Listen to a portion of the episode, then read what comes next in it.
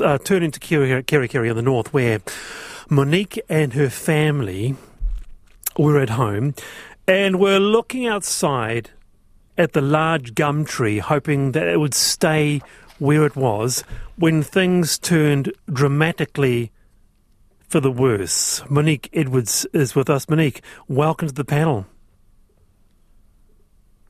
Are you there, Monique? I am. Can you hear me? Yes, loud and clear. Okay, Monique, great. Monique, tell us what happened. You were all at home? We were all at home. We, we thought, well, there's nothing better to do than have a movie afternoon.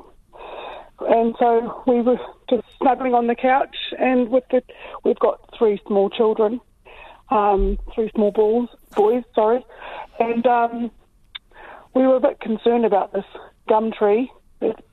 We've lived at our house for 12 years, and we thought, well, it hasn't come down yet, but we're a bit nervous about it. And I said to my husband, I don't know about that gum tree. And probably 20 minutes after that comment, it came down. And, uh, yeah. It came, the gum tree came down on the house? Yes, uh, yes, yeah, onto the uh, lounge roof where we were all sitting.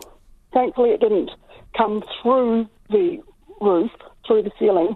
It has, um, of course, damaged significantly the, the our home. Um, there's gaping holes. Gib board was he um, the gib board hit my son in the head. Sorry, it's quite traumatic.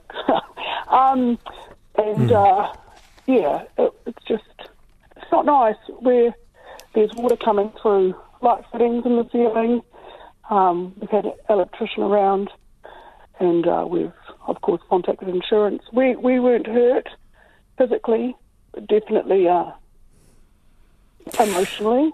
Mm. Absolutely, Monique. I can imagine you're pretty shaking. What an experience to have. And I've seen, Yeah. I asked you for the images, and those images are now on the RNZ blog. You can all go and have a look at this. Uh, how it's actually pretty, um, uh, pre- pretty damaged, and it's something that you think would never happen, Monique. Hey, I mean that tr- gum tree, that gum tree, it looks unmovable, but we can't assume that now, can we?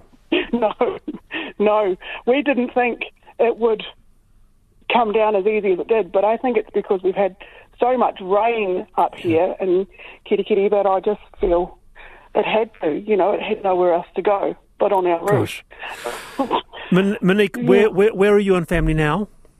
We're, we're staying at a, um, our friends in town in Kerikeri. We were just, she was the first person because I didn't think of, you know, I was so panicked I couldn't, didn't even think of civil defence and, and uh, there's been no kind of list of where we could go. So I just rang our friends and our family, of course, know that we're safe and we are safe now. Um, we're here and we're warm and uh, we're being well looked after. Monique, I really appreciate you being on RNZ's The Panel with us. Quite a shocking story. Um, Stay well, be well, and we might keep, get, uh, keep in touch with you over the week just to see how you and Fano are going. Is that all right? That'd be great. Yes, of course. Thank you, Wallace. Yep. Yeah, thank you. Thank you.